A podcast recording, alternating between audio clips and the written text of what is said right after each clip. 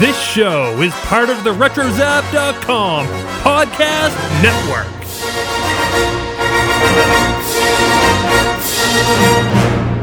Hey guys, so as you just heard, Beltway Banthas now has the privilege of joining the RetroZap network. RetroZap is a website that hosts a plethora of creative media, so podcasts, photography, and articles that all cater to the nerd in each of us.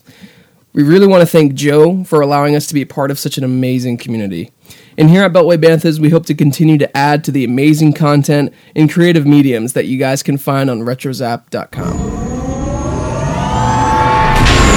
You will never find the more wretched hive of scum and villainy. We must be cautious. it up, Fuzzball.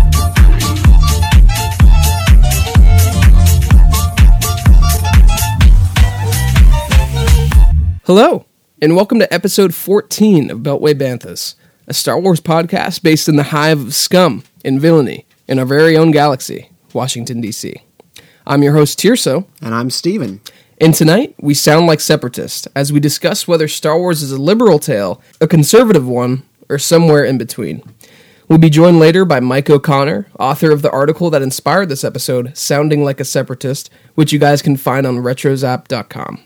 Steven, what's been going on in the world of Star Wars recently? Hey, Tirso. Well, last week was Force Friday. Tons of new toys hit the market.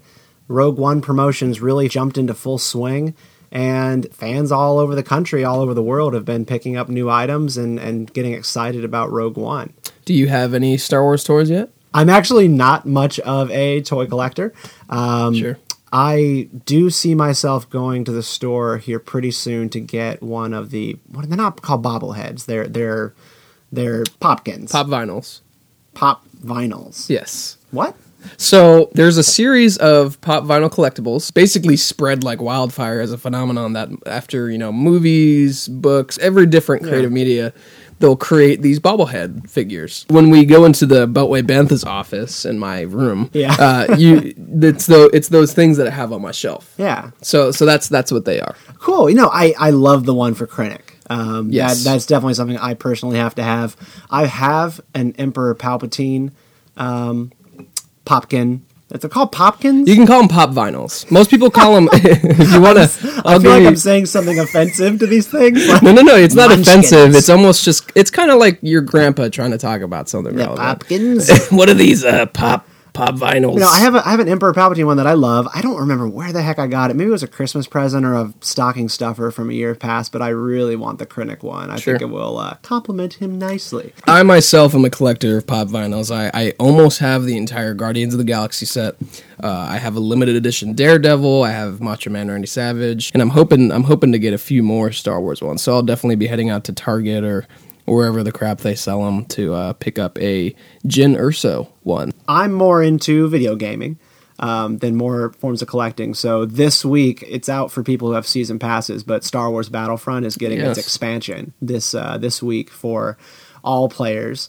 It's the Death Star expansion pack. I cannot tell you how excited I am. First of all, the weapons are amazing. They've also added Chewbacca to the game, and they add Bossk. Yes. Um, so that's going to be pretty cool. Um, you play on console, right? I do. I've been I play pretty heavily. I've been playing a lot of the Bespin DLC. Uh, to be honest, I was fairly disappointed by the Death Star DLC. Just to be honest, You're on the Death Star DLC I, already. yes. Okay. Uh, has it not been released for PC yet? No, it came out on Monday. I have not gotten it yet. I'm going to get it this week. Sure. I think what I'm looking forward to is I I don't need any more maps. I don't need more gameplay modes. I think they have enough. I'm looking forward to the new skins. Uh, actually, Sure. Imperial Officer, Death Star are fun. Gunner. Um, a couple, a couple other odds and ends here and there, like actually good rebel uniforms Mm-hmm. besides Bespin Cloud Guard. Um, it just looks like a blue Christmas elf running all over the map. not not cool at all. So they actually added rebel pilots to it. So Yeah. Anyways, very excited about that. Um, outside of outside of Battlefront DLC, just one thing I wanted to bring up to everybody was we participated in a little bit of a fundraiser last week uh, for Force Friday. I talked to you during my Bantha fodder about James Floyd and the hashtag Wear Star Wars Every Day project. Um, this was going to benefit uh, refugees in the Jordan, Amman, Jordan area, coming from Iraq, Syria, people who are really fleeing the chaos uh, and horrors in that region. And we asked our listeners to get involved in this project and go toe to toe with Coffee with Kenobi to raise some money on Force Friday um, as a force for good and to do something and make a difference in the world. And I am happy to report that our listenership raised over 200 something dollars um, alongside Coffee with Kenobi, Club Jade, Brews and Blasters, Skywalking Through Neverland, and a couple, a couple more podcasts. All in all, Force Friday generated $515 to go to the Collateral Repair Project. Um, and this is all being kind of moderated through James Floyd of Club Jade. So I do want to throw out a very specific thank you to some of our listeners who got involved in that and really answered the call. Ari, Cheston, Isaiah, John, Swara, and James. You're all awesome. Force for good. Thank you so much. Um, and also a big thank you to Nick DeCalandria over at Coffee with Kenobi. We had a blast participating with you on this. Um, it was just a lot of fun back and forth. And I think that social media pressure that you can apply to people to kind of up the stakes and have a little bit of fun with a friendly competition um, only generates uh, good for everybody. So thank you all who participated. Absolutely, and every little bit helps, so we really appreciate all you guys who helped out with that. But without further ado, that will bring us to our main topic for today, where we'll be joined by Mike O'Connor. So, for today's episode, we have the pleasure of having writer and filmmaker Michael O'Connor with us. Mike, thank you so much for being with us today. Hey, thanks for bringing me in, guys. Mike is the author of an article titled Sounding Like a Separatist that you guys can find on retrozap.com. Now, Mike, I just have to say, you did an absolutely fantastic job on this article, and we're going to take the time on today's show to discuss some of the major points you made. Uh, but before we dive into the main topic, Michael, you have many more talents than just writing. Uh, aside from various forms of art, you actually have a clothing company. So, could, could you tell us a little bit about that? Yeah, yeah. So I, it's called George Shot First, and uh, a couple of friends and myself got together, and we had seen all the, you know, every time that we read anything about Star Wars, anything about, you know, George Lucas, it's, you know, George Lucas is the Antichrist. George Lucas ruined everybody's childhood. Um, and we just got kind of tired of that. And we're a group of kind of artists and designers and big movie nerds. And we just felt like the guy didn't get the respect he deserved. So we started putting together some designs and we were having fun with it. And we just thought, you know, why don't we put these out there and see if people respond to them? Uh, because we felt like you know, if we if we felt this way, other people had to feel this way too. And sure enough, you know, we, we put these designs out there, and people are just they're just loving it. Uh, people are coming in and saying, you know, why is every T-shirt design out there something kind of to take the piss out of George Lucas or to trash the prequels? You know, where's the positivity? Where's the fun? Where's that kind of attitude uh, to bring back to the fandom? So so we did that, and we've just been uh, just having a lot of fun with it, pretty much. Awesome, man! And I see that you're actually repping a George Shot First shirt right now. Yeah, yeah. I'm, i mean, this is a podcast, so you know, nobody else can see it. But yeah, I'm, I'm, wearing I'm wearing one of my favorites, which is the Cantina tee. And the whole gag with George Shot First. I mean, obviously, I don't have to tell your listeners. Uh, everybody knows, you know, the Han Shot First uh, whole controversy. The the joke with George Shot First is that he's holding a camera, so he technically. Right shot first. That's that's the gag. That's I the like gag. it. So we're having fun. And if you guys want to find any of that merch, you can go to georgeshotfirst.com and support Michael and, and all the awesome stuff he's doing. So why don't we just dive right into the topic for today? Steven, what do you have for us? Yeah, so just before we go down this path, which can be a little treacherous, first I just want to lay out um, not necessarily rules of the road per se, but some things to be considerate of for everybody. Uh, what we are talking about today is incredibly personal, and for very good reason. Um, people's politics and their religion uh, come from their worldview, and that's that's a combination of nature and nurture. Um, your worldview is not something that people very willingly uh, put on the table for debate and dissection. And so, for more, most normal people, their views are based on strictly their experiences, what they have seen, what they haven't seen, and kind of what they're lacking. Um, you know, my goal today in this conversation is not to convince listeners of my view. So I'm going to be as transparent in my thought process as I can be with folks. And when it comes down to if I think Star Wars means one thing, I'm going to try and share why it's important to me that that is right. Because you know, at the end of the day, when you read over these ideas about the politics of Star Wars, I, I keep asking myself, why is it so important to me that I am right? and I think that that is, um, I don't know, one of the most convicting things about dealing with this topic. So, um, without you know delaying this any further, let's dive in. Michael, you wrote a really fantastic and thorough examination um, on RetroZap about Star Wars politics. It's gotten picked up by Newsweek and by Raw Story. And the answer that you came to is that Star Wars is essentially a liberal opus. Tell us why, in if in short, if you can. Yeah, yeah. Well, that's that's the trick, uh, because the the piece ended up being a lot longer than I thought it was going to be. Um, but uh, yeah, it's essentially what I did is is I, w- I went back and I looked at it, and um, I looked at it historically, and I looked at it uh, from the point of view of you know when George Lucas sat down to make these films, you know where was this head at? Where was the kind of the country's head at? And I went through it and kind of chronologically uh, looked at the progression of events, um, where someone like Lucas would have uh, felt that he fit in at the time that he was uh, coming up with the idea for Star Wars, and then taking that all the way through the prequel era. Um, and it, it just ha- so happened to work out that the two trilogies that he worked on were both during these very transformative times in political uh, history in America, where the country was having a lot of questions about how it wanted to move forward and the kind of direction it wanted to take. And uh, you know, the original Star Wars came out of the entire period where um, you know Nixon uh, had uh, had the whole Watergate scandal, where the Vietnam War had really, uh, you know, brought a lot of questions, a lot of tragedy into people's homes. For the first time, people were seeing the effects of war um, on their television sets. It wasn't just, you know, a conflict that was over there that was all heroism and, and nobility. We were seeing uh, this this war that, uh, for a lot of people, was um, unjustified. And we were also coming out of uh, the assassination of uh, Martin Luther King and, and John F. Kennedy. Um, people were starting to get cynical. I think the honeymoon with the post World War II era, where everybody was a patriot and everybody felt like America was, you know, righteous and and always in the right. I think that was starting to fade. One um, when it comes to historical context, I think, and we'll we'll start with the author's intent for the original trilogy.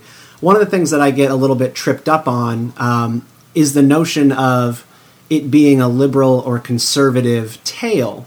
Because one liberal and conservative are like words that change every couple of years especially on the right. I think i think you see more of a pissing match on the right about what it means to be conservative more than you see on the left and um, and feel free to correct me if i'm wrong on that. I completely agree with that and i think that you know and, and one of the reasons that i used um, you know liberal and conservative versus democrat and republican for Yeah. instance is i felt like the the definition was a, at least a little bit more uh, you know concrete and stable. It didn't tend to shift and fluctuate quite as much. I mean, the kinds of people that would you know that you would say, okay, these are Democrats now, uh, not the same kind of people that you would say were Democrats, you know, 60, 70 years ago.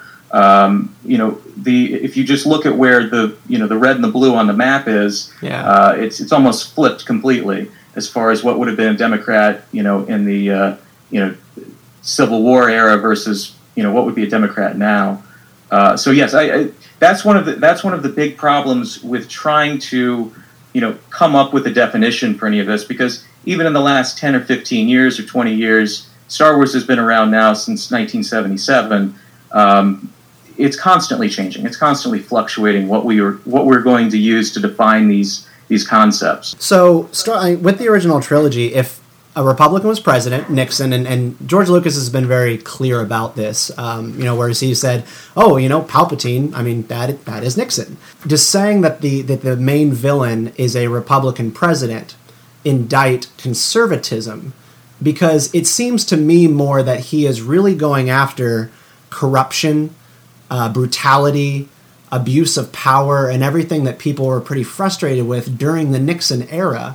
It doesn't seem to me that he was going after in any way conservative ideology. I mean, the Vietnam War uh, was was first teased under Eisenhower, but it was escalated under Democrats, and then inherited and ended by Richard Nixon. And Richard Nixon is looked back on now as one of the most liberal Republicans of the modern era. So I guess I just don't see the original trilogy as being about conservatism or liberalism, but it is about counterculture and, and standing up against things that your government's doing that you don't like. Right. Well, I think you know. I think there's a few things there. I think if you look historically at you know what Nixon was at the time, that was kind of a conservative. Uh, that he was a conservative leader for his time. We look back at him now, and yes, there were certain things that he did that were uh, were very liberal. Um, and you're absolutely right as far as the you know the whole idea of the corruption and uh, you know uh, the idea of a leader who has gone past the you know the legal limits of, of what the presidency is supposed to be, and Lucas commenting on that.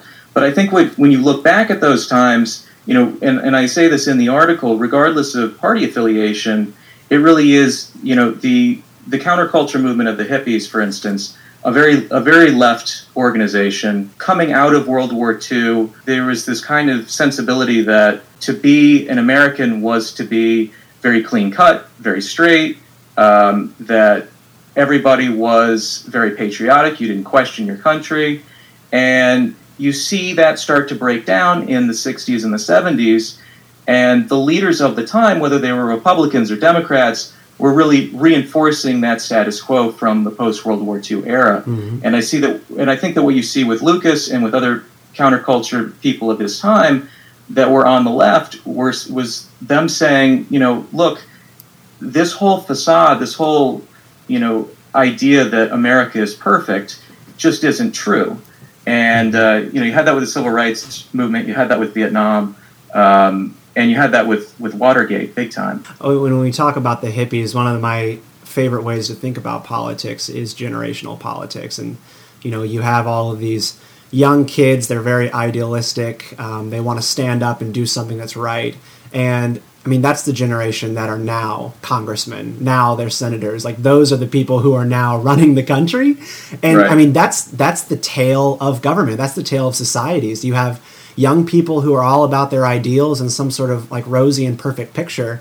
And Hillary Clinton talks a little bit about this, you know, with you know being moderate versus being an idealist. But I mean, Hillary Clinton was definitely a radical at one point, and now she's viewed as one of the most establishment people in the entire country. And it's, it's the tale of Star Wars too. Yeah. You know, I mean, the the whole idea of you know a generational uh, shift, and I think you see that when you look at the when you look at the whole saga. You know, uh, outside of just looking at the original trilogy, and you you bring the prequels in as well, that you see how you know people are young and idealistic, and and uh, and then they end up becoming kind of you know the evil that yeah. they thought. Yeah, I mean that's that's the whole notion of uh, how democracies you know change and are given away in the prequel trilogy. And so while we're on historical context, I think we've touched a little bit on the original trilogy, the historical context of the prequel trilogy. Now, one of the things that has fascinated me most about this is that I remember very distinctly when these movies were coming out, the the sentiment among viewers that this was a, a Bush commentary, uh, particularly in episode three. I remember feeling that, hearing that in the classroom, and that was what people felt. But then you just look at the timing of everything. I mean, it's really divine timing more than design. Al Gore should have been president when this movie, the first movie of the prequel trilogy, was coming out. So I almost feel like it's just like this alternate history that happened for the, the context of the film, where, for all intents and purposes, it would have been Al Gore presiding under you know a, a, nation struck by terror and trying to strike back in any way that they feel appropriate but we ended up with bush so do we feel that this movie these movies were written to reflect it or that they just sort of fell into place? You know i think it's a little bit of both. I, I think there is something eerily prescient about uh, you know what uh, what the prequels kind of represent and, and how they do fall into place like that. But i also think that if you look at say the phantom menace the the emphasis on in that film is really more on the corruption of you know corporations and yeah. how corporations are sort of being able to run the government and the you know the the bloat of um, of uh, the, the bureaucracy and of the way that the government works when people don't get along and I think that's you know something that he saw in the Clinton era really yeah. where you know there was all of this all of these attempts to bring down uh, Bill Clinton uh, to you know get him out of office and a lot of this was just politics and was uh, you know gamesmanship to to you know uh, score points rather than really looking at you know what was best for the country. So I think the Phantom Menace kind of looks backwards to the Clinton era. I think when you look at Attack of the Clones and Revenge of the Sith, you definitely see, you know, at, at this point, Bush would have been elected, um, and the movement would have been towards uh, the Iraq War and uh, you know the Patriot Act and things like that. And I think uh, I think he was kind of writing it as it was happening, um, kind of seeing the writing on the wall, seeing where things were headed. And obviously, he was using historical, uh, you know, uh, precedent. He was looking back at you know Caesar and Hitler and all of these other things. But I mean, was he writing a you know a, a story that was saying, okay, George Bush is uh, Darth Vader and and Cheney is the Emperor, and this is what's actually going to happen to the country. I mean, did he really believe that Nixon was the Emperor? I, no, I, he he wrote the original trilogy after Nixon had left office, um, so he knew that Nixon wasn't you know going to be the dictator of, Yeah. of uh, the country and, and turn us into the next Nazi Germany. I think what he was t- what he was doing was he was writing a cautionary tale based on what he had seen and kind of extrapolating off of that, exaggerating off of that, um, you know, where things could have gone wrong or where things could head if we're not careful and we don't, as a country, we don't hold our political leaders accountable. Yeah, I think um, George Lucas has always been. Uh, if you just look at the way that he writes, he's always been fairly exaggerative and observational. So he he pulls from what he sees and kind of makes it up as he goes. Not that that's a bad thing, but I, I absolutely agree with with the comment on it being a cautionary tale. But you can totally see. For me, I've always felt that there was a huge commentary on the Patriot Act in episode three, uh, mostly because of the way that the emergency powers were given to Palpatine. It feels overtly uh, like a commentary to it, but that's just that's just the way I view it. It almost seems too obvious to me that watching it as an adult now, when you watch Palpatine saying, "Well, there's a bad thing that happened. Now I need emergency powers." Whoops, sorry guys. Yeah. Uh, it it seems like it. George Lucas's political opinion shines brighter in that movie, and me. that's well, with episode two and three. I think that's why I I've just never looked at it from a liberal conservative point of view because what we're talking about is the politics of fear. And mm-hmm. in the prequels, I mean, what you have, and, and, and this lines up with, with Congress exactly after 9 11, everyone was on board for what was happening. And then when it actually came to Iraq in 2002, Democrats did not make up the majority of the vote for the war, but it was enough to help set it over the ledge. I mean, the, these things happen in, in concert with teamwork and, and people coming together around this idea that we're in danger and that we need to subvert the Constitution. And I just look to Padme and Bail and Mon Mothma in the deleted scenes in episode three, where they are deeply concerned about the subversion of the Constitution. And I only I only hear conservatives talk about those issues. Um, and the idea that our founding documents give us a framework to be safe and a prosperous society. So I, I see that in the heroes of those movies.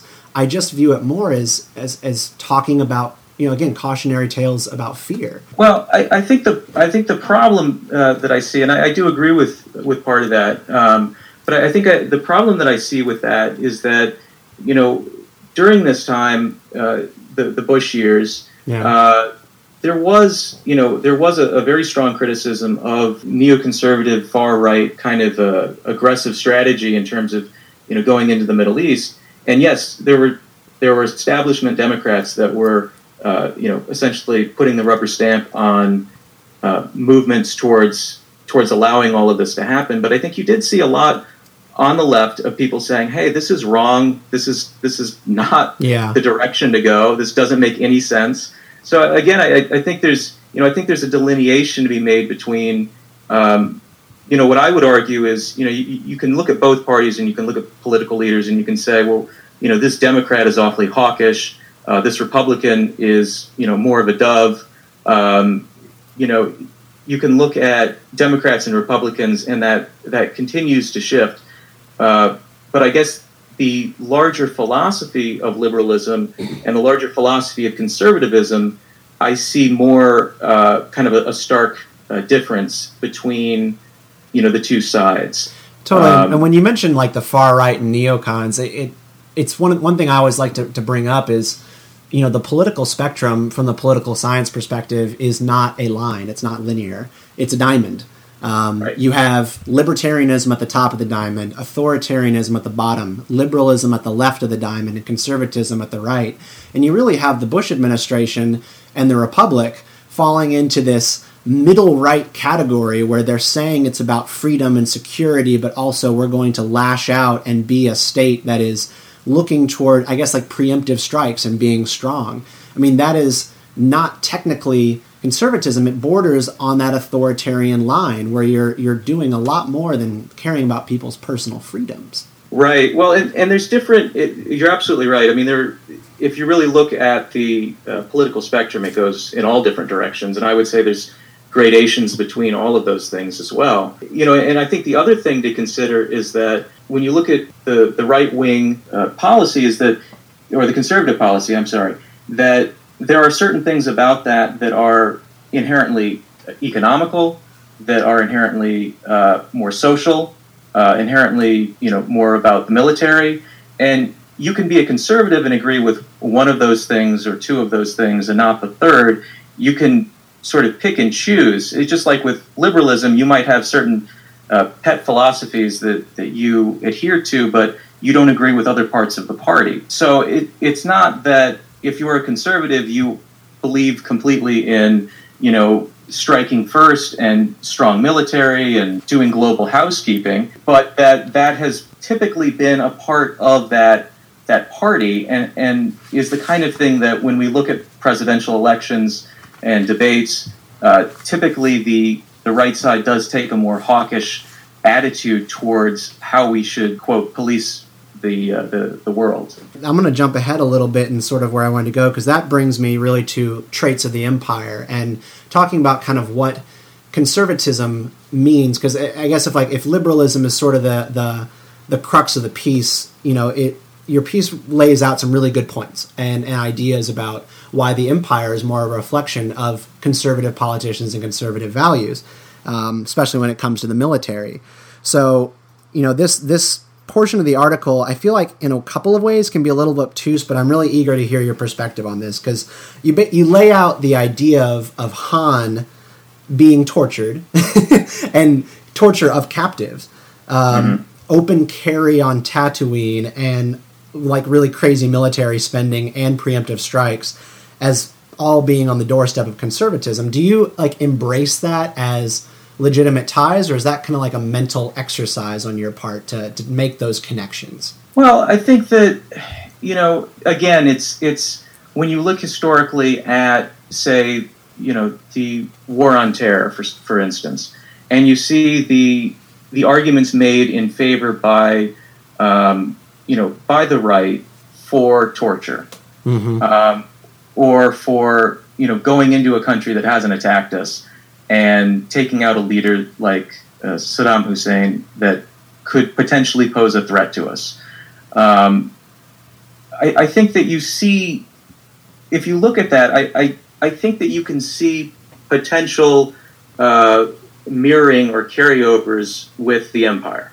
And I think that you also see that with the Vietnam War in terms of, you know, going into some place and, you know, the, the whole reasoning behind that as being kind of a, I mean, I, I don't want to get into all the reasoning behind the Vietnam Yeah, War yeah. because that is, uh, you know, we could have that could be a whole debate right there. Uh, we might as well talk about the whole reasoning, you know, for the Civil War. Um, Right. But you know, what was the noble uh, cause going into that war? What was the noble cause going into the Iraq War? Um, you know, the World War II is a very clear delineation of we had been attacked. Um, you know, our allies were being destroyed overseas. You know, it's it's easy to romanticize World War II. Yeah. I think it's much more difficult to do so with the Iraq War uh, and with the Vietnam War. And I think that the cheerleading that has gone on on the side of the right for some of these conflicts, I'm not saying that it is the empire. I'm not saying that conservatives are the empire or that America be, has become the empire. Again, I think that the Star Wars series is really a cautionary tale of, you know, of if we keep doing this kind of thing, if we keep, you know, saying that torture is okay or that uh, that uh, we can go into countries and, and clean house, that is potentially leading to the dark side of the force. That is potentially bringing us closer to a country that no longer is about the values of justice and, and freedom and, and all of these things that, that both sides of the aisle like to, to talk about, but it's starting to become a very violent, a very aggressive nation um, that doesn't represent what we stand for, what those values are that are in the Constitution and in the uh, Declaration of Independence. Yeah, I think when when you talk about specifically like preemptive strikes and torture, I think it, it really shows how out of whack I think the political spectrum has become in that, you know, again, torture is not and I guess extreme measures is not a, conservative value, it's a strongman value. You see this in in dictatorships, you see this in Russia, you see this um, with Donald Trump, like endorsing these crazy ideas uh, around violence. But at the same time, you have this incredible distaste for the Iraq War. Um, and I mean, he's he's called George W. Bush a criminal for like right. what went on with Iraq. I mean, it's just this this incredible like rear view mirror action where none of the the typical ways we think about the left and the right really make sense anymore um, especially in, in, the context of that election. But um, I mean, I, I, I, just want to interrupt for a second. Yeah, yeah I, this. I mean, I, I don't think that you can call you know Donald Trump a conservative. I mean, I, I, wouldn't. I wouldn't you know, I've, I've said a lot of you know. I, am obviously I've got my biases and, and whatnot, uh, but uh, don't we? You know, I, I, I would never pin Donald Trump on conservatism. I, am not going to do that. I'm not going to say that. I'm not going to put you guys into into that. Uh, into that category. Yeah. That's very nice. I think um, that's so nice of you. So, like, I did for like the sake of fun, I, I wanted to bring up the idea of gun control. So. Mm-hmm. You mentioned um, everyone's got a blaster in Star Wars, so clearly the Empire is not about gun control. Is there evidence for that? Because all we've really seen for the Empire and I'm thinking movies, and, and there maybe there's something in the new canon or the television series that shows us differently, but I cannot imagine that a citizen of Coruscant is allowed to have a blaster, but I think Tatooine is a little bit different. That's like the Wild West in a lot of ways. I mean, do y'all think that you're able to have a blaster in the Empire in the core? Well, I, I mean, I'll, I'll be honest. I was being a little facetious. Really, more what I was doing when I was talking about everybody and their and their you know their mothers packing blaster heat. Yeah, is I was I was uh, speaking to the whole idea. You know that the Empire often gets by those on the right. You know, people say, well, the Empire is actually a liberal uh, nightmare. And really, mm-hmm. what I was saying was not necessarily that everything in the empire is is a conservative thing, but that there's certainly nothing about it that would be liberal. Um, and so I was talking about you know the fact that yeah, you know Han Solo can walk around open carry with a blaster on him. Uh, you know, clearly, uh, you know the empire is not uh, heavy into uh, into gun control when you know everybody's walking around with with blasters and shooting each other, and it's the Wild West again um, you know, a liberal government would would uh, would not let that happen. You know, uh, so I, you know, and the same the same point about you know is you know is this dictatorship? I mean, this dictatorship is not necessarily inherently conservative or inherently liberal. But what I was arguing against was the assertion by some on the right that you know that the empire represented you know uh, big government uh, you know kind of gone out of control, yeah. and that uh, you know, that, that the liberal big government could become the empire. And I just don't see that given how militant the empire is. The right routinely criticizes those on the left for defunding the military or for arguing against torture, for promoting going out and uh, talking with other nations rather than yeah. you know invading them right away. This is I mean this is a really interesting crux of this entire topic and and the idea that the empire is some embodiment of big government is one of those kind of tropey things that people in certain circles will always say. But it really just comes down to that we we absolutely demonize the other the other side of the aisle. I mean it, it that's what it really is about. We really think that the uh, people on the other side of the aisle are trying to create their own little empire. And at each side of the political spectrum again i guess that's the linear perspective though but each side is is capable of going towards authoritarianism you can be liberal and still end up with stalinism and that's that is part of the idea of collectivism versus individuality i want to add in here that i think that you know, when we talk about liberalism or we talk about conservatism, these are ideals, right? These Yeah. are philosophies. Um, we haven't had necessarily a leader that I would say completely epitomize, you know, either one of those those things, at least to my satisfaction. Um, you know, when we look at democratic leaders, they have, in many instances, have very hawkish kinds of sensibilities. When we look at Republican leaders, you know, they're not necessarily always into. They talk about small government, but governments grow under under Republic leaders, under apparently conservative leaders. Yeah. I mean, Ronald Reagan, the government was huge under Ronald Reagan. You know, like The debt- it's, it's the not debt like skyrocketed. It's not like it was a tiny government or anything. Um, the whole idea of you know conservatism and liberal, liberalism is that these are ideals that that both sides you know reach towards, but at some point you have to make compromises. At some point, you know there are conflicts that require you to dip into the other into the other philosophy's playbook, um, and I think that's a good thing. I don't think that you know there is a complete uh, white and black on any of these issues. I think there are shades of gray. Absolutely. Totally. And I, I mean, that's why basically I don't, I never have thought of Star Wars as some sort of conservative tale, but it, it basically to me is just a tale about the government and the governed and the relationship between those two entities, and that it can always ebb and flow in these weird ways because you very accurately point out that under Republican administrations like the past three, government has only grown because that's what government does. It Right. just it just grows. You don't ever and I this is in Star Wars somewhere, I don't know, but you give someone power, they don't ever give it back to you. Um, Yes. You know, that entire notion and, and that's how the government functions.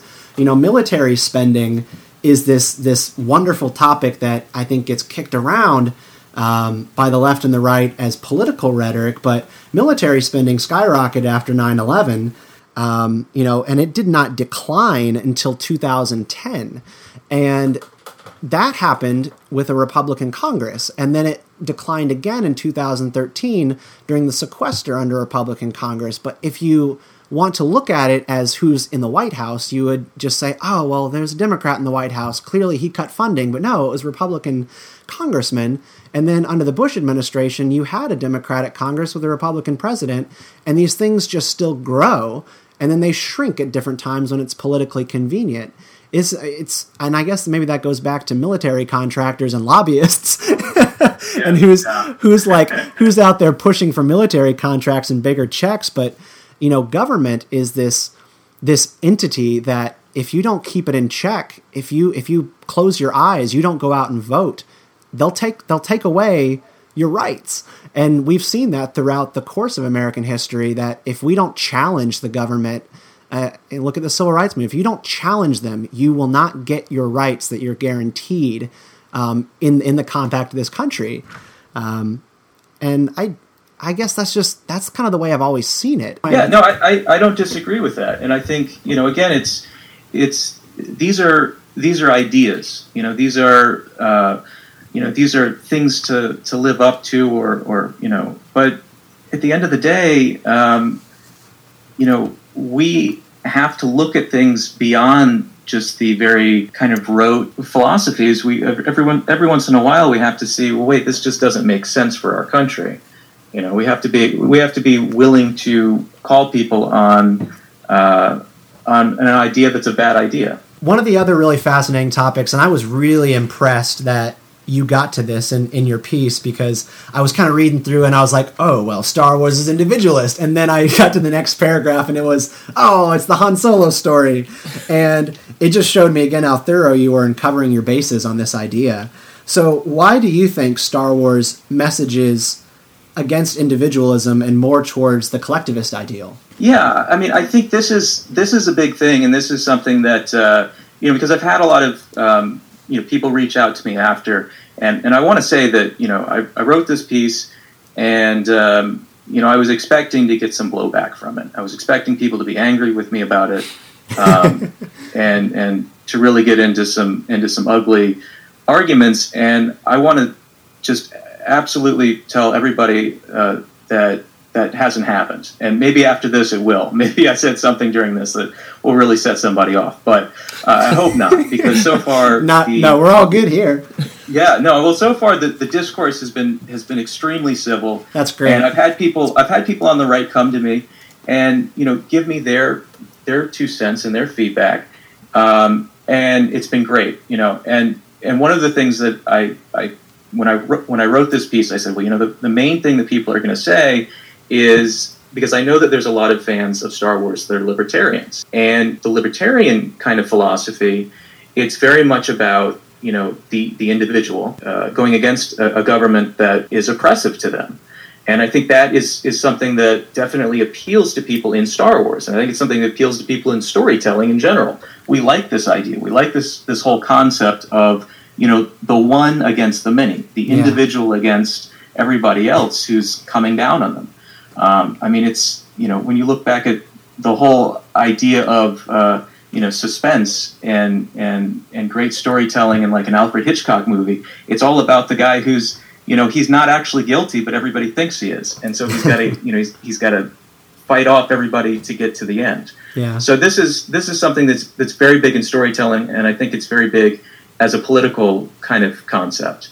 I think in Star Wars, though, what's really interesting is that they make a very uh, George Lucas makes a very uh, big point about uh, that, that Star Wars isn't just about one person. It is about these this organization. It is about these people that meet that at first don't get along well together. They they come from all different places. You know, there's a farm boy, there's a cynical smuggler, uh, there's a princess, uh, and then there's all of these other rebels, these different aliens, uh, and they all manage to come together, and they all come from completely different places, have completely different ideas, uh, but they manage to somehow work together and and you know fight off the empire and succeed. And I think that's really the story of us. It's not the story of me. It's not the story of I. Um, and I think that's the big thing with when you look at individualism versus collectivism. Yeah. The idea in individualism being that I can make my own way. Uh, you know, I can decide what's in the best interest of myself, and I can I can make it on my own. And I think collectivism says, you know, look, we need other people. We need to bring in other folks. Um, we all have to kind of pitch in. We all have to help decide what kind of a you know society we want to live in, and that when one person goes off and just does their own thing, uh, that leaves other people out in the cold. This is obviously a balance. You go all all one uh, way, or you go all the other way, and and nothing works. Uh, you have to have some sort of a balance between those two things. But I think Star Wars really promotes the more so than the other way. I think it really promotes the idea of of a community and of people coming together and and working all towards a common purpose. And you could you could also argue that the prequels are could also be a overt message about the dangers of individualism, being that Anakin was a very very much so relied on what he wanted and what he believed was best for everyone, and that ultimately led to his demise. So you could say it's almost like a, a cautionary tale of individualism for the prequels. It, it- absolutely, and that's I mean that's really the whole the whole crux of Anakin's story is his is his you know, and I'm not going to say that individualists are necessarily greedy, but the that that when you get into what's important to you is is more important than everybody else. Um, when you start to go down that road, uh, and it is to a certain extent, it's true. You are more important than everybody else. But when you get to a certain point at that, uh, that's where things start to get. That's where you start to to dip into greed. That's where the shadow of greed comes in. And so my whole point with the Han Solo thing is that he starts off. I mean, his last name is Solo. You know, his last his his his philosophy is it's all me. I don't care about anybody else. I'm only in this for the money. And by the end of the the trilogy, you know, he has flipped completely on that. He's ready to, to give his, you know, he's ready to, to hand off his the, the woman that he loves to Luke, uh, not knowing, of course, that you know they're siblings, and he, you know, lends his most prized possession, the Millennium Falcon, back to Lando Calrissian. Uh, you know, he's not happy about it, but he does it. You know, and you can tell in that scene that he's not he's not you know he's he's more worried about the Millennium Falcon than he's worried about Lando. But he does it because he's learned that you know you you help out your friends. You know, you do things without any thought of reward, and things come back to you. Han's just Uh, a big, uh, big gushy guy in the middle. He's he's all about the hugs and the feels. He just has to find that out about himself.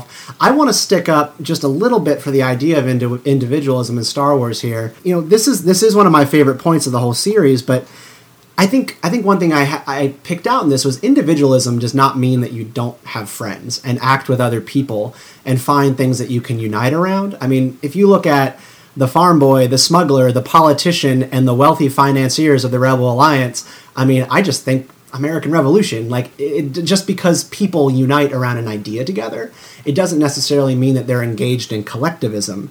Um, you can have mutually agreed upon compacts between people who have aligned goals and they have to make compromises with each other, but it's something that they do together and they come to those points together. The us philosophy of collectivism as a positive thing, I've always viewed as a fallacy. You have collectivism really only succeeds in its purest form through coercion because you're never going to have everybody come around to something.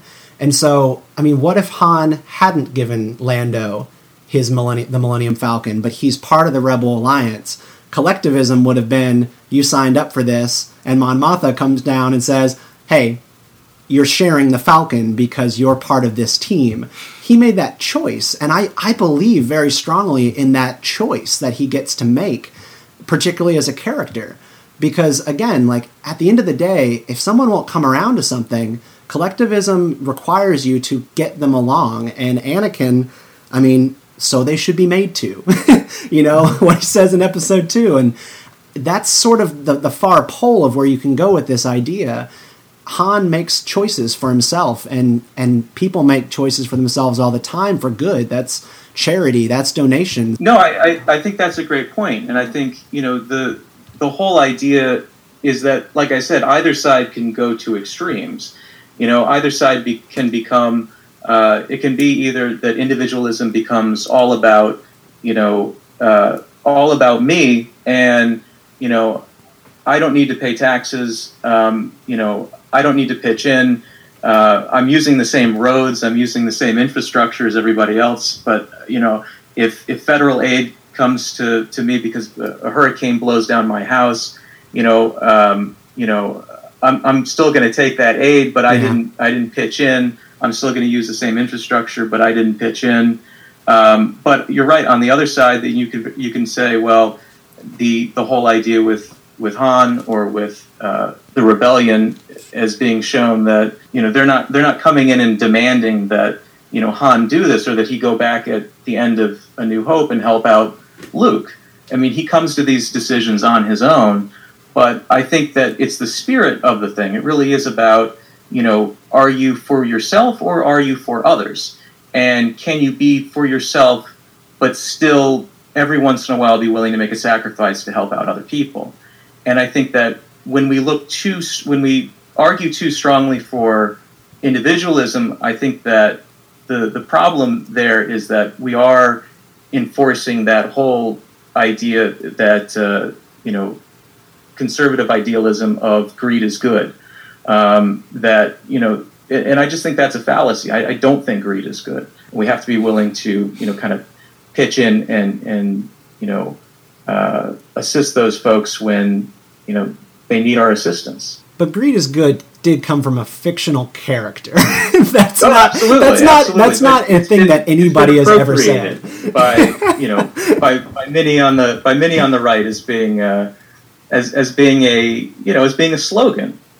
Uh, Who says and- who says that? Who says greed is good? well, it was uh, it was in Wall Street. It was uh, Gekko. That was his. Or yeah, I know was- it's. Oh, I, I know it's. I, I know he said it, but who? Oh, you mean who's- you mean, you mean who's those other- that as a good I, thing? I feel like it was. I feel like I've definitely heard it. You know, a couple of um, presidential uh, candidates in the in the past have, have maybe you know let that one slip out, or uh, some some Republican senators, whatnot. And I think it's not so much as important for it being said, but having it be represented, um, in you know, in the things that you support, the you know, the ways that you go about looking at other people, things like that. I think greed is good would probably be more lived out than said in, in most political situations. Absolutely. Well, I think that. I mean, something that we. I think we all pretty clearly agree on here, which and this could be towards the greed is good angle, um, corporatism and corporations' role in government. The prequels are very heavy on this point, and I think it's definitely something worth going into a little bit with the Trade Federation. You see the clearest embodiment that you could possibly see about a company having a vote in a democratic body. Um, we talk a whole lot about politicians being bought or slapping a Chevron sticker on a congressman because that's who their biggest donor is. But in, Yeah. in Star Wars, George Lucas is telling us very clear about what he thinks about corporatism and that no, um, companies are not people. Um, and he has the Trade Federation in there who have representation in Congress. And then by the time the Clone Wars come around, they're financing the separatist movement mm-hmm. while also still being represented in the republic. It's it's insane, but I think we all resonate very strongly with the idea that that is the reality that we live in. Absolutely, yeah, and and I think that's the you know a lot of people look to the those Senate scenes in the Trade Federation and and they criticize the prequels for that, and I'm I'm just kind of gobsmacked because the whole the whole point of those things is how absurd it is and how ridiculous it is, and yet the fact that it is completely representative of our current political system. Yeah. I mean, you know, people say, well, that's not realistic or that doesn't make any sense, and and that's the point. Uh, you know, the Trade Federation should not be able to come into the Senate and be able to vote on something uh, because it's in their best interest. Because you know, a corporation is always going to look out for uh, for profits. They're always going to look out for you know what's in the best interest of uh, the, the shareholders. They're, they don't care about you know the airbags aren't working in their cars or if uh, you know if, if women uh, employees are being paid less than men. Uh, you know, at the end of the day, it's it's all about well, what's going to make what's going to make money, and I think you see that with the Trade Federation. You see that with the separatist movement, and the way that Palpatine essentially stirs them into a frenzy. You know, he he goes to them and you know, as Darth Sidious, he says, "Look, you guys are being you guys are being screwed by the uh, the, the the government. You can't let yourselves get pushed around like this. You got to fight back." You know. And then, meanwhile, as Palpatine, he's the one that's screwing them. He's the one he's you know putting uh, levying taxes at them and uh, causing them to you know to to want to blockade you know his planet Naboo. You know he's using that that whole greed against them. Uh, and I think that's the I think that's the main lesson that you get. I think especially I think he Lucas hits it especially hard in in the Phantom Menace. You know, this with greed in Congress and lobbyists and financial um, interests being represented on the Hill, I think there there are two things. So you have the Supreme Court ruling, um, Citizens United, um, which has basically opened the floodgates for outside contributions um, to elections and the creation of super PACs and all this crazy stuff, um, where people can engage in electioneering. But you also just have standard lobbying with the Trade Federation and the Techno Union and the Commerce Guild. I why did they join the separatist movement? It, you, you had mentioned that Palpatine, as Sidious, went and kind of got them all riled up to go and, and defect and go their own way.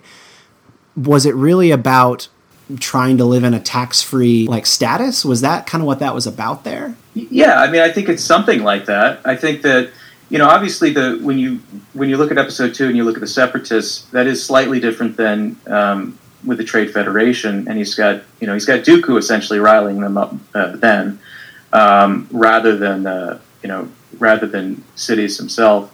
Uh, but yeah, I think I think that's essentially the the point that that Lucas was trying to get at was that um, these corporations recognize that in the Star Wars prequels that they have these enormous armies. I mean, they have these security forces. Um, the Republic has no army; it has no way of enforcing them to to do what it wants, and the Trade Federation has gotten out of. You know, they they were too big to fail. You know, the, they invaded a, an entire planet And they got Uh, off scot free. and, and they got away scot free. You know, like Nute Gunray went through all those trials, and it didn't matter. He he wasn't, you know, he didn't have any uh, any any jail time. He wasn't doing any time. He's he's still sitting in his in his throne, in his spider throne. You know, uh, I think the the whole point of the separatists is is they see an in. You know, it's it's just like any corporation. If they see a way to make money and they see a way to save money, um, and they see, hey, these guys over here, the Trade Federation, they got away with it. We can get away with it. People are incredibly frustrated with that entire idea, um, and this is where one of the only areas where I've ever given credit to the rise of Trump is that something has happened in the Republican Party base where their number one rallying cry, besides the wall, is that he has not been bought. People are really frustrated by this. Mm-hmm. Um, since yeah. since the beginning of his campaign, if that if when the polling comes out on why people support him, it's because he cannot be bought. He's got his own money, and that he is not representing um, special interests. This is a really important issue to Americans, and it, it's still stunning to me that Citizens United has not gotten a fair challenge because the American people are not on board. Uh, with the idea that corporations and companies should have that much representation. I, I completely agree. Uh, you know, but I mean, it was you know the whole Citizens United thing. It was it, as far as the, the Supreme Court, the way that it the vote went down, it was right wing versus left wing or, or, liberal versus conservative mm-hmm. votes that decided that. Yeah. And I think that I, I think that there's an element in the conservative philosophy that says, you know, we don't we don't interfere with business. We don't interfere with uh, these corporations because uh, it's not the government's place to get involved with that. And I think that's absolutely true, Michael. And I that that is a, a reality. And to to a certain extent, I do subscribe to that idea because the the view that a company does not need government to make the best product that it possibly can resonates with me, but in, in practice, it has not always happened. I think the airbags example is actually a pretty good one. Today, a lot of people in the conservative thought space would say, well, obviously, if your airbags aren't working, then customers won't buy it. And then, you know, your company goes under. That's free market values. Um, but in practice, that isn't what happened with car safety. It took lawsuit upon lawsuit upon lawsuit. Um, so, you know, these yeah. th- these things don't always work out the way that ideologies are supposed to actually, um, I guess, subscribe to. With the Empire and the end of the prequels, this is something that I've I've harped on a little bit, but I wanted to throw in here. The Empire was founded really with the bloodshed of the separatist movement and the financial interests backing it.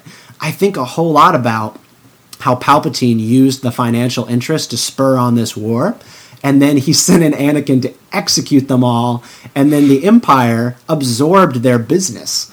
It nationalized commerce. There's this great deleted scene from A New Hope where Biggs is talking to Luke about why he sh- why he's joining the empire or the the rebellion and why Luke probably should consider it too. Yeah. And he says to Biggs, uh, "What good is all the work your uncle? I'm sorry." He says to Luke, "What good is all your uncle's work if the empire takes it over? You know they've already started to nationalize commerce in the central systems. It won't be long before your uncle is just a tenant slaving for the empire."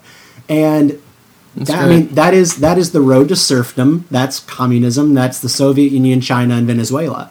And if you just sort of think about what the far ends again of this are, I don't see anything noble about the way that the empire um, removed the role of financial interests uh, at the end of the Clone Wars. I, it was not good for people in a lot of ways, I've always thought about companies and, and private business in that way as like a challenge to government. You have a group of financial interests and people who are not happy with the way their public works. So they take their toys and go play somewhere else. Mm-hmm. And then, in a lot of ways, because Palpatine is working both sides, he creates war. There wouldn't have been war, it would have just been secession. Mm-hmm. And so, again, it's not, I don't always think about it as like, the separatists wanted to actually take their toys elsewhere and then start a war over wanting to escape taxes. Palpatine is working this situation to make sure that he gets the outcome he wants, which is a dictatorship in which no one can challenge him, including these makers of droids.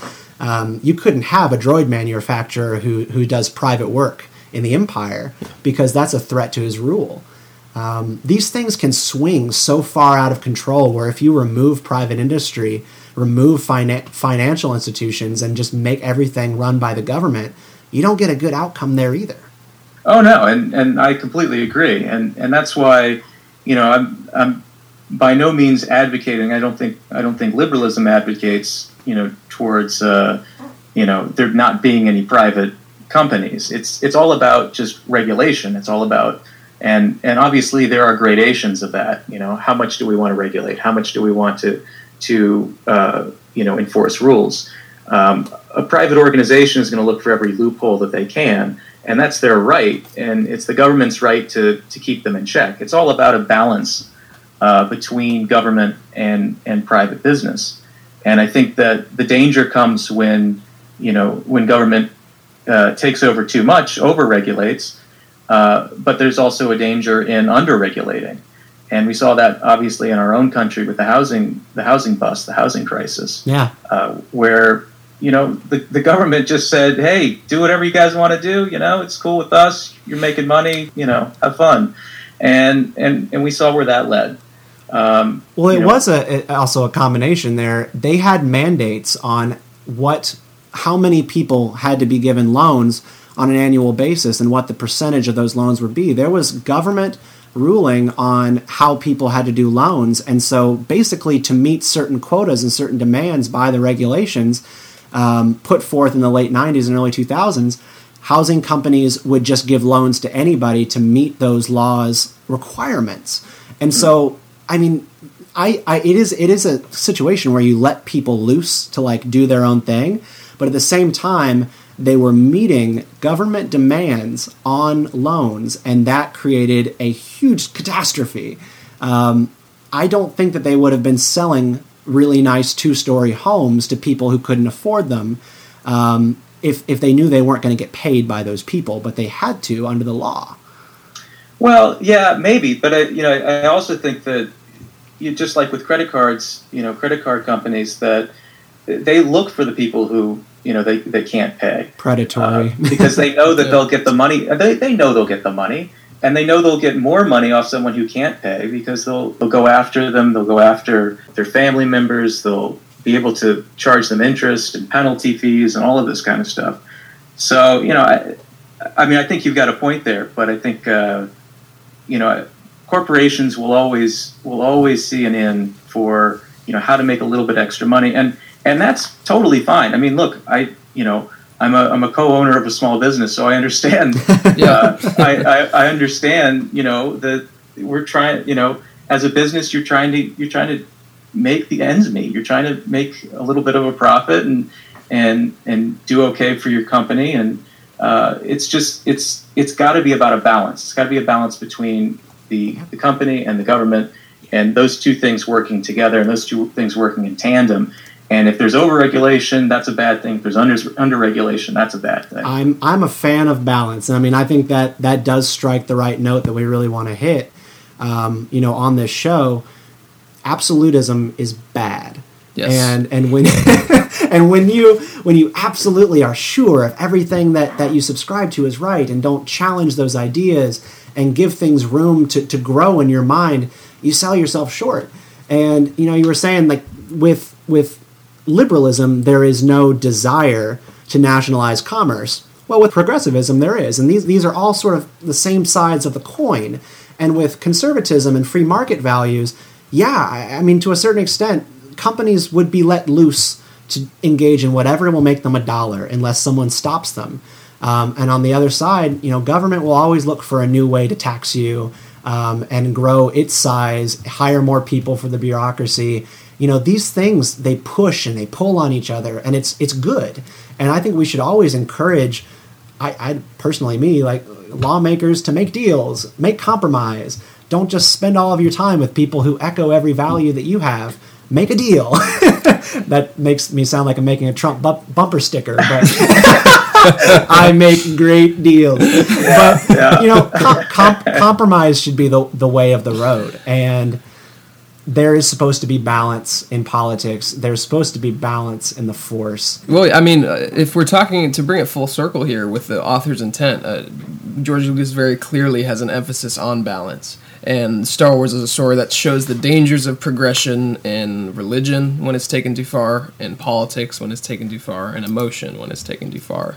So the emphasis on balance is, is a great point because if you it's almost like this whole sense of if, if you look at it the right way, Jedi are evil. You know, if you look at it the right way, Sith are because if you take something too far, whether it be politically, religiously, whatever it is, it tends to progress to a place of destruction, demise, and ultimately no one's actually getting what they really need. But this pretty much brings us to the end of the conversation. Are there any final thoughts you guys wanted to share before we close out today? Uh, yeah, I mean, I, you know, I completely agree with what you guys are saying right here. Um, you know, as as Obi Wan says, unironically, but uh, only Sith deal in absolutes. I mean, but he's Mm-hmm. dealing in an absolute. You know, it's Damn you, Obi Wan! it's one of my favorite lines. It's it, it's a you know I, I heard one person say it's it's like a koan. Uh, if you're familiar with this with this idea, which is that you can just think about this and and your your mind will just kind of wrap around it and, and you'll never really get to get to the bottom of it. But I think it I think it epitomizes you know kind of the conversation that we're having is that you know in politics, it's about winning games. It's about winning points. It's about saying, I was right and my opponent was wrong. And these are the values that I have and that, that uh, and that, you know, my, my people have and that, that the country has. And my opponent over there, you know, believes that we should be drowning babies and, uh, you know, uh, you know, just the absolute worst in, in you know kicking mothers in the teeth or something you know like the absolute worst thing. We're we're in a we're government is not about it's not a game. I mean people's lives depend on the decisions that get made by this government. Uh, we should be working together. You know if we have different ideas if we have different philosophies that's fine but if we're so adamant on one side or the other uh, then we're missing the opportunity to, to find a common ground anywhere. Anywhere. I mean, compromise is a dirty word in politics, and how screwed up is that? You know, how screwed up is, is that that our nation? You know, you say you want to make a compromise with the with the opposite side, and everybody comes down on you. I mean, K, uh, John Kasich, uh, you know, went to the White House. Uh, I don't know if you guys saw this. Oh, I, I saw it. I I almost cried when he was in front of the White House sign because I went, John, you should have you should have been there. Well, so for, for anybody who didn't see this, you know, Kasich went to the White House and he had he agreed with Obama about something. Uh, he went to the White House and you know wanted to work with the president on something that they both agreed on, and other Republicans were coming down on him for you know meeting Obama halfway on something. Yeah. For you know, and and he and he stood there, and I, I thought he gave a great uh, little speech about you know is this the government we want? Is this the government that is going to lead the people? A government where people can't come together and compromise and work together to achieve something? Or is it just going to be one side saying we're going to do it this way and another side we're going to do it this way and we're not going to meet in the middle anywhere? We're just going to keep fighting each other until nothing ever gets done. That, that's that's a great point. point, and ultimately, this has been nothing short of amazing conversation. This has been a lot of Uh, fun. this has been great. oh, Um, for me too. Thanks, guys. Yeah, th- thank you so much for being with us today. Um, b- before we close out, Mike, where, where can people find you online? Yeah, um, so I'm at uh, at Okano blog on Twitter, uh, or you can find me on Facebook. I write for retrozap.com and also my personal blog, okanoblog.com. And uh, and then you know come check us out on george.first.com. Uh, for all the listeners here, uh, we're going to do a little uh, little sale. We're going to do for the Beltway Banthas. So if you use code Beltway, all caps, uh, you get ten percent off your order, and you get free shipping on on two or more shirts. We've got All we've got some fun campaign themed shirts that we did around July Fourth. We've got a Trump themed one. We've got an Obama one. We've got a uh, you know Bernie Sanders parody one. So I think you listen, I think your listeners might kind of dig them if they if they go check them out. And even if they don't, just come say hi to us on Facebook. Say hi to us on Twitter at George Shot First. Uh, we just want to you know bring some respect and some appreciation uh, back to, to George Lucas. We wouldn't be sitting here having this awesome conversation without the guy. Absolutely. Um, I think Yep. the least we can all do is just say, hey, you know, we don't hate you, George. Like, it's cool. You know, maybe there are some, some changes that you made that we didn't necessarily agree with, uh, some fixes that you made to things that maybe weren't broken, but we can all get behind at least, you know, saying, hey, George Lucas is a pretty cool dude. Absolutely. Well, we hope we have the privilege of having you on again soon, Mike. Um, again, it was just a lot of fun, and really hope we can do this again. Yeah, Uh, it would be an honor. It was it was a lot of fun for me, guys. Great. Well, thanks again for being on the show, man. Thanks, guys. Well, as usual, towards the end of the show, we have our segment Bantha Fodder. For those of you who maybe are new to the show, Bantha Fodder is the section of the show where Stephen and I take the time to discuss things that we're interested in, whether it be something that had happened prior in the week or just things that we want to share with you guys. So, without further ado, this is the section of Bantha Fodder. So, Stephen, what's your bet, the Fodder for the week?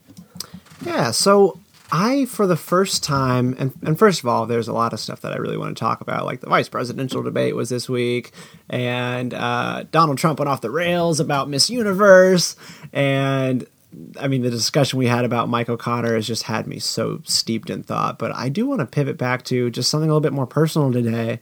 Um, I watched for the first time all the way through the Chronicles of Narnia, um, The Lion, the Witch, and the Wardrobe movie that came. It was, it was like a decade old now, but you know the remake. So, this is the first time you've seen this movie? Uh, no, no, it's uh, I grew up on the books, Okay. and I I saw the original movie when I was in elementary school, the really old, kind of more grainy version of the movie, and I just I always loved it. I didn't like the reboot that they did. Um, not it was not a reboot, but like the first new trilogy of the movie um, that they that they did a couple of years ago, and I guess I just was in this weird point in my life where I wasn't really into that kind of stuff, and I didn't like it. And I rewatched it for the first time with my five year old daughter Sylvie, and she adored it. And I just sort of rediscovered my love of that story and my love of those characters and the conflict because a child is asking a lot of questions and and you have answers. So like there's that love of when a little kid is asking you a, a question about like the meaning of life and you have to get answer that question and you kind of seem really smart and insightful and they they take something away from that.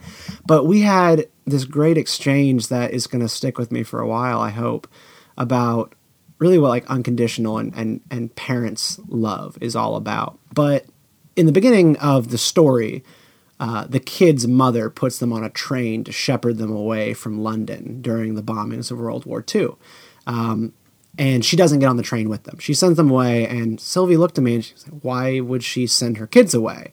And I, I said, "Because they were in danger there. There was a war. There was tons of stuff going on. She had to get them out of there." And she drew the connection immediately to Star Wars, um, and she goes, "Oh, you mean like Anakin's mom?"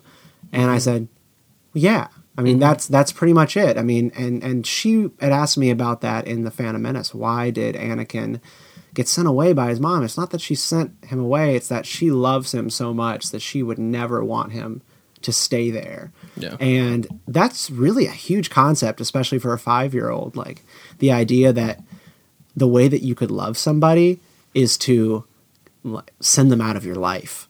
Um, so that was just a really cool conversation to have with her. And I was just glad that I was able to rediscover the Chronicles of Narnia and The Lion, the Witch, and the Wardrobe in particular. Uh, to have that conversation, make that connection with uh, with my daughter, and that's just kind of the the great thing about fantasy and these stories is it it unlocks another level of for you to relate to other people and to your family. So, Tirso, what about you? What's your bantha fodder? Well, for me, um, uh, there's just a lot of great things going on. Uh, one of the biggest things for me is my favorite artist of all time, Bon Iver, released his new record on, on September 30th, uh, and I've just been absolutely in love with it. Justin Vernon, I guess you could call the, the captain of Bon Iver. Um, he, he's kind of been on this this journey of self discovery for about five years, just collaborating with different artists and and touring and playing with a bunch of different bands. and you can hear that. You can hear his experience. You can hear the questions that he has about life, um, all, all in this album mixed together. And it's, it, it, I listened to it, and, and it's the first time I've heard new Bon Iver since, I mean, the first time I listened to him, which was years ago. Uh, and for me, I have a very, it, it holds a special place in my heart just hearing something or seeing something for the first time. Like I've talked about a couple, you know, episodes ago about seeing the new Star Wars with my mom for the first time or, or, or experiencing those things. And it's very important to me. And uh, me, me and my fiance, Jillian, we, we kind of bonded over Bon Iver in, in this period of time where I was away and we could only write letters to each other. So a lot of times we would listen to Bon Iver as kind of this. This is it's a long story, but uh, we would listen to Bon Iver. She actually sent me a Bon Iver record uh, because my birthday was kind of in the middle of that, and I would just listen to that and think of her. So for us to listen to this new album together was just it was an amazing feeling. Uh, I'm Is at work. from Emma. uh, for Emma is the first record, Okay. um, and this new record is titled "22 a Million. It, it's definitely different. I mean, the the biggest the crux of, of Justin Vernon as an artist is that he never does the same thing twice. Even when he plays his songs live, they're always different. Ra- Rather be adding you know different instruments or just doing it in a complete different key or, or rhythm. Uh, he's always changing, so it, it definitely inspired me. Uh, it's been a long time since I've been inspired by an entirety of an album, but uh, Jillian and I actually bought tickets to go see him in December, and it'll be the first time that we're going to see him live, which will be amazing. We're actually doing a whole lot more concerting, which is great. On a personal note, I've also been just working out more. Uh, I've been using this app called Fitness Pal, logging my calories and all this stuff. I got myself a Fitbit, you know, going on walks. So life has been fairly great for me. You know, just being able to work out, be healthy, and have great music to listen to. It's been it's been a really good experience for me for the past couple weeks. That's awesome. That's awesome. But that but that brings us towards the end of our show today, guys. If you haven't already, remember to drop us a rating and review on iTunes. It really helps us out and gets the show out to more people. If you guys want to stay connected with the show, feel free to email us at beltwaybanthas at gmail.com, as well as on Twitter at beltwaybanthas. You guys can connect with me on Twitter and on Instagram at It's Just Tirso, and you can also find me on my YouTube channel doing comedy at Tirso Perez. That's T I R S O P E R E Z. Stephen, where can people find you? Yeah, you can connect with me on Twitter at Stephen underscore Kent eighty nine. That's S T E P H E N underscore Kent eighty nine. Well, this has been another great episode of the Beltway Banthas podcast. We want to thank you guys so much for listening, and as always, may the force be with you. Laugh it up, fuzzball.